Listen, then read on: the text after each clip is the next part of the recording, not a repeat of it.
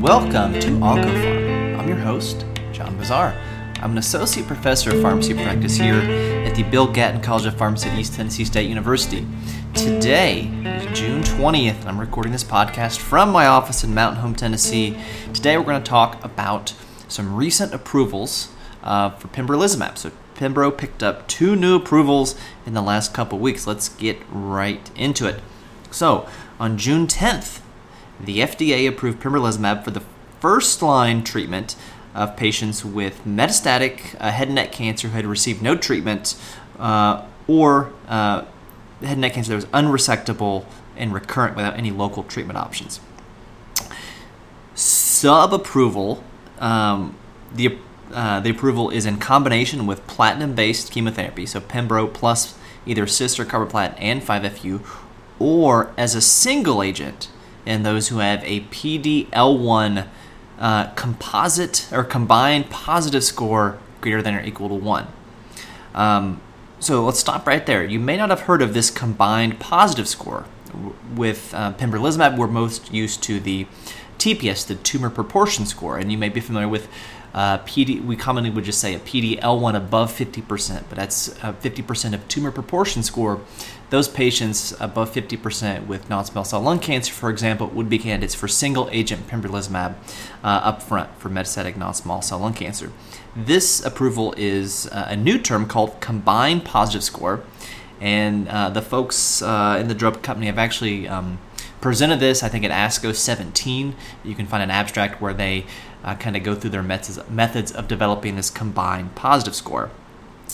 Now, this approval these approvals for head neck cancer are based off of the Keynote 48 study, the final analysis of which was presented last month at ASCO's 2019 annual meeting.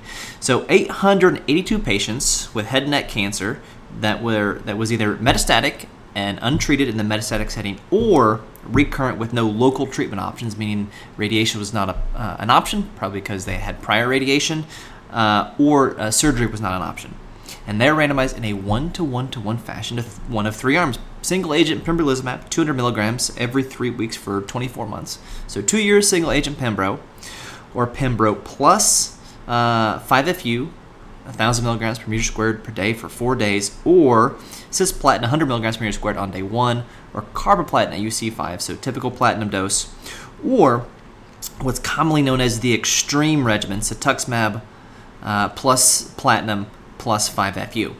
So 1 to 1 to 1 to those things. Now, uh, this Keynote 48 has been presented at ASCO, and we have the, uh, the updated package insert, but it has been published in a peer reviewed journal. Um, the, the ASCO abstract talks about uh, a quote sequential overall survival analysis looking first Pembro plus chemo versus extreme chemo. That's the, the three drugs, cetuximab, platinum, and 5FU. Uh, then a second overall survival analysis of Pembro plus chemo versus extreme, but only in those with a, a combined positive score uh, above one. And then a third analysis, which was single agent Pembro versus extreme in, in all patients. So let's go back and look at, we'll go these one by one, uh, since apparently these were the, um, the priority. So the first overall survival analysis that was planned was Pembro plus chemo versus the three lot, three agents of chemo, cetuximab, platinum, and 5FU uh, in those with a combined positive score of more than 20. I, I missed that. I, I, forgot to say that before. So again, very complicated. Let me repeat this. Pembro plus platinum plus 5FU versus cetuximab platinum and 5FU, uh, and those with a combined positive score above 20. That was the first overall survival analysis, and they um, a priori, I guess, set a one-sided uh, p-value of 0.0023. Now, in the package insert, it says in Keynote 48, patients were randomized uh, or stratified in randomization by PD-L1 TPS score greater than or equal to 50%. And they were, quote, retros- retrospectively reclassified based on CPS. Um, I don't know when that happened. I don't know if that happened in the middle of the study based on some internal analysis saying that CPS is better than TPS, which I guess is okay.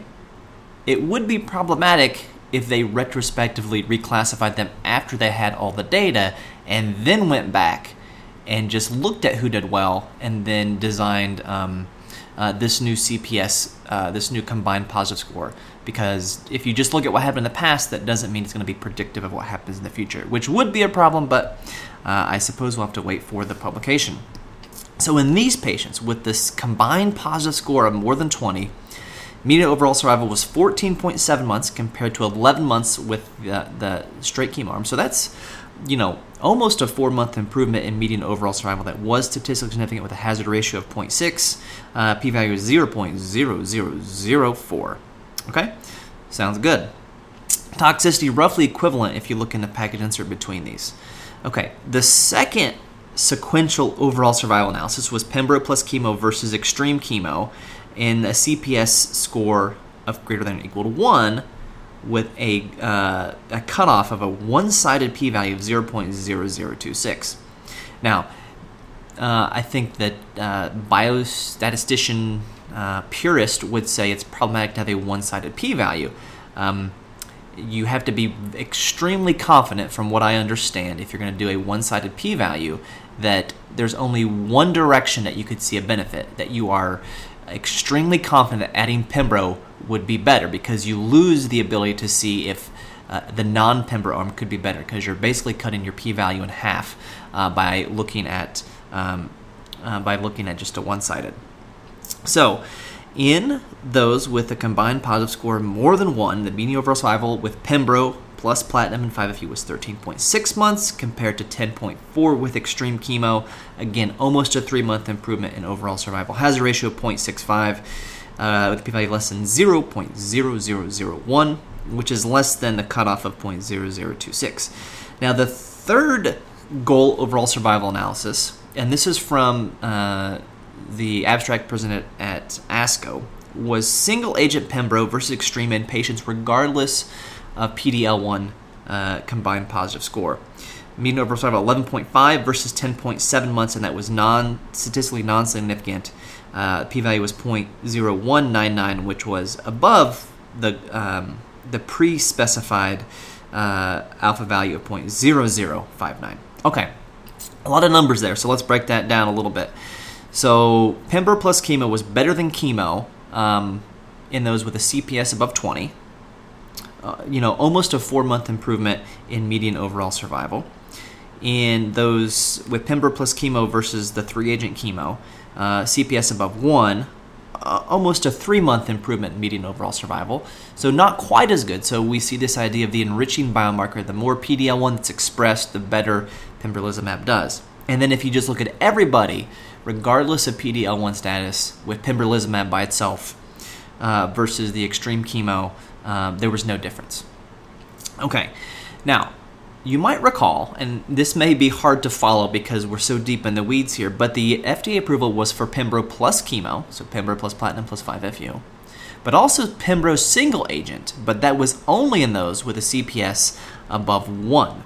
That was not, so this is now a subgroup analysis of the third overall survival sequential uh, analysis um, where they retrospectively reclassified PDL1 status.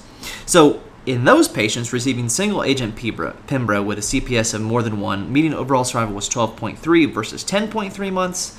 Uh, and for those with a CPS above 20 receiving single agent Pembro, 14.9 month median overall survival versus 10.7 month.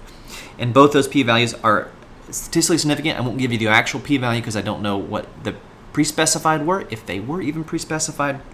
So, just to kind of wrap up, you know, our thoughts here, this extreme chemo of cetuximab, cisplatin, 5FU is, you know, the standard for non-nasopharyngeal um, head and neck cancer. That's category one by the NCCN, so, uh, you know, a valid com- comparator. Um, it's not been published. This one-sided p-value um, perhaps allowed them to look um, at more, uh, to do more analysis than maybe they could have otherwise, and maybe are able to squeeze out some more, uh, quote, statistically significant p-values. And then this retrospectively reclassification of PDL1 uh, might be cherry picking based on the results they had. Toxicity seems about the same to what we have seen. Um, so that's pembrolizumab um, for uh, upfront for head and neck cancer. Probably something that that folks uh, will be seeing in their communities. The second recent approval for pembrolizumab is for metastatic small cell lung cancer uh, who have received patients who have received two previous lines of treatment, one of which having to have been platinum based. And this was an accelerated approval based only on response rate. This is based on two studies Keynote 158, which was a phase two basket trial, and then Keynote 28. Uh, in uh, one of these cohorts or one of these studies, patients received the standard 200 milligrams every three weeks, and in one they received 10 mgs per kg uh, every two weeks. So, you know, basically a five five times the dose of the typical Pembro uh, and they continued treatment until disease progression or intolerable toxicity. 83 patients combined between these two uh, between these two studies, and 16 of the 83 patients had a response. So that's an overall response rate of 16%. Uh, a 2% complete response rate, which, which is probably two of those patients. So, of those 16 patients who had a response, uh, 94% of them, so that's probably what, 15, uh, had a response that lasted at least six months. Uh, 63% of them had a response that lasted a year. And then 56%, that'd be nine patients, had a response that lasted for 18 months. That's a year and a half. So while the response rate was low, you know, less than 20%, although 20% in the third line setting is nothing to sneeze at, you know, you're talking about nine patients. I'm doing the math right now. Nine divided by 83. It's a 10% chance of going a year and a half with a response. So while the chance of response is, is right at 20%, uh, the chance of having a very durable response, so the disease responding for a year and a half, is 10%. So for those who do respond, they do respond very well. Um, as we just talked about with head and neck cancer and maybe this combined um, positive score, is is there a way to figure out the patients who are going to benefit the most from this?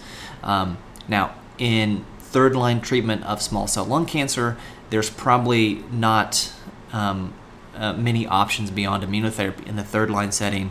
So even if patients uh, maybe didn't have a chance of responding, if that was your grandfather, you probably would want that drug offered. Uh, if you were the insurance company, maybe you would rather narrow uh, who was going to benefit only the most likely. Uh, what's unclear is, uh, or it's very likely that these patients did not receive immunotherapy up front. In fact, that was probably an exclusion criteria. So, how will this approval play out in the in, in the current st- setting, where most patients with uh, with extensive stage small cell lung cancer are going to be treated first line with atezolizumab plus chemo?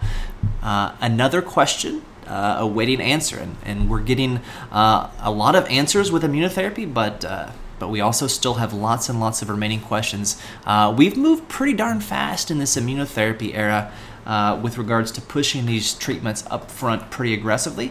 Uh, and we've seen those good responses um, and we've seen good results. As I talked about last week, that five year overall survival analysis from Keynote 1 of Pembro for, for non small cell lung cancer, seeing 25% of those patients alive five years later was pretty, pretty remarkable. So we are seeing some great things uh, with immunotherapy, but lots of questions remain, at least in my opinion. Uh, and then finally, the pembrolizumab package insert is now 76 pages long. So if, if you somehow have to do a monograph on pembrolizumab, there is a ton of stuff in the FDA label to go through. So good luck. Uh, well, that's it for this week. Uh, we're coming up at the end of June. I'm going to uh, have a podcast for those of you who might be going into a PGY2 oncology uh, residency, I got kind of an Ask OncoPharm about advice for someone going on to a PGY2 oncology residency. So next week's episode is going to be a little bit about that, and then we've got holidays coming up, so OncoPharm will be on a, a little bit of a uh, taking a step back as far as current events, but we there will be pods coming out every week. Um, may not be current event focused, but there will be something in your feed to listen to for those of you who, for whatever reason, listen to this podcast. And those of you who do, thank you. Uh, I appreciate it. Feel free to follow me on Twitter at FarmDeepNib, follow the podcast at OncoPharmPod, and you can follow me and the podcast on Instagram uh, at the same uh, handle, OncoPharmPod. Most of the posts are podcast related. The stories are kind of uh, personal life uh, as an academic pharmacy faculty member with kids. Um, you can also go to the iTunes store, give us a five star review and rating, listen to us on Stitcher, all that place. You know the drill. Thanks for listening, and remember, doses matter.